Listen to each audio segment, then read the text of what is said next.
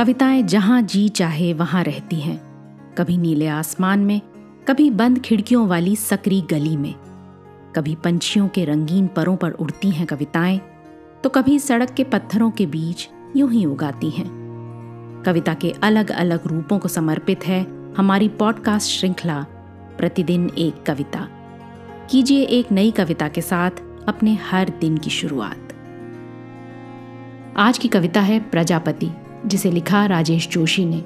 आइए सुनते हैं ये कविता उन्हीं की आवाज़ में। चीज़ों का हूबहू दिखना अपनी ही शक्ल में। कविता में मुझे पसंद नहीं बिल्कुल। चीज़ों का हूबहू दिखना अपनी ही शक्ल में। कविता में मुझे पसंद नहीं बिल्कुल। मैं चाहता हूँ मेरा फटा पुराना जूता भी दिखे वहाँ पूर्णिमा के पूरे चाँद की तरह। मैं चाहता हूँ मेरा फटा पुराना जूता भी दिखे वहाँ पूर्णिमा के पूरे चाँद की तरह। एक साबुन की तरह दिखे मेरी आत्मा। छोटी छोटी विकृतियाँ और अंतर्विरोध भी दिखे वहाँ फूली हुई नसों वाले राक्षसों से इतने विभत्स और दैत्याकार कि आसानी से की जा सके उनसे घृणा की, की जा सके नफरत। कि आसानी से की जा सके उनसे घृणा की जा सके नफरत। मुझे पसंद हैं। मुझे पसंद हैं वे विदूषक जो मंच पर आने से पहले ही रंग लेते हैं अपना पूरा चेहरा। मैं चाहता हूँ, मैं चाहता हूँ बेहद थका और उबा हुआ फोरमैन भी जब अपने घर में घुसे तो बदल जाए तत्काल उसका चेहरा अपनी पाँच बरस की बेटी के पिता की तरह।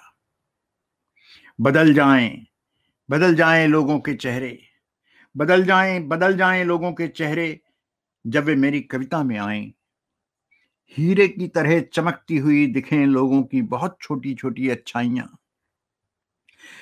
हीरे की तरह चमकती हुई दिखें लोगों की बहुत छोटी छोटी अच्छाइयाँ, के आत्महत्या करता आदमी पलट कर दौड़ पड़े, जीवन की ओर चिल्लाता हुआ, कि कुछ नहीं है जीवन से ज़्यादा सुंदर, कि कुछ नहीं है जीवन से ज़्यादा सुंदर, जीवन से ज़्यादा प्यारा, जीवन की तरह अमर।